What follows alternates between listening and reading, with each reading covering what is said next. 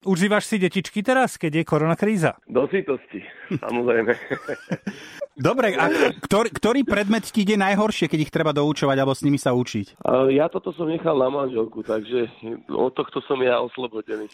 No dobre, ale teraz s nimi varíš, alebo čo s nimi robíš? Daj, daj nejaké aktivity. Tak uh, trénujeme samozrejme, keďže obidvaja sa venujú hokeju, takže vonku prebieha taká miniletná príprava, kde máme také malé ihrisko u nás a snažíme sa každý deň dokonávať v hokeji. Tak pozdrav chalanov, e, aj tvoju drahu samozrejme, aby ste to všetko vydržali. A keď ideme na hokejovú tému, tak e, povedz mi, čo v týchto dňoch robí generálny manažer hokejového týmu?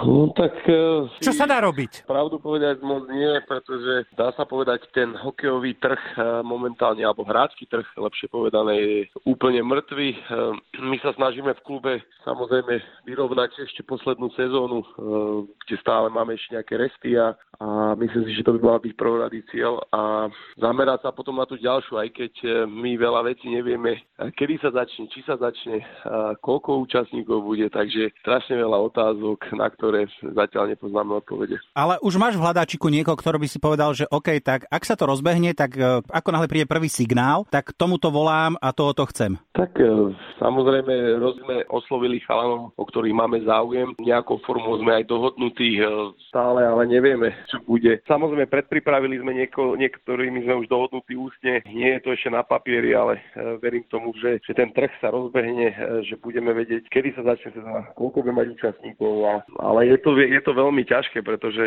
sami nevieme, s akým rozpočtom budeme pracovať, čo bude, ako bude, koľko sa predá permentek, takže nie je to nič príjemné. Ty vlastne pracuješ s niečím, o čom vlastne vôbec nevieš, ako to bude vyzerať. Mm, veď práve preto. Vždycky, keď sa vlastne tie posledné sezóny v Trenčine išlo robiť, tak e, máš aspoň predstavu, aký budget bude a, momentálne my stále nevieme povedať ani len ten základ, takže musíme byť trpezliví. Verím tomu, že, že ten hokej prežije u nás, aj keď idú ťažké časy. Myslím si, že šancu dostane veľa mladých, nielen u nás, ale všade e, po celej extralige a bude hrať veľa mladých chalanov. Dobre, a už vieme, čo robí generálny manažer. A teraz nám povedz, čo robí hokejista v čase takejto krízy? Čo robia chalani? My sme s nejakou formou sa snažili uh, im rozposlať nejaké individuálne plány, aj keď nie je to nič ľahké, keďže posilovne a všetky športoviská sú zavreté, takže chalani museli uh, hlavne cvičiť asi so svojou vlastnou váhou, hľadali nejaké spôsoby. Myslím si, že každý sa určite nejako udržoval a každý asi v momentálnej chvíli čaká na správy, ako to bude ďalej. Sú to profesionáli, čiže vedia, že neklamú nikoho iného iba seba, ak nerobia to, čo majú. Verím, že áno. Verím, že už dneska ten šport je tak nastavený, že každý vie, že,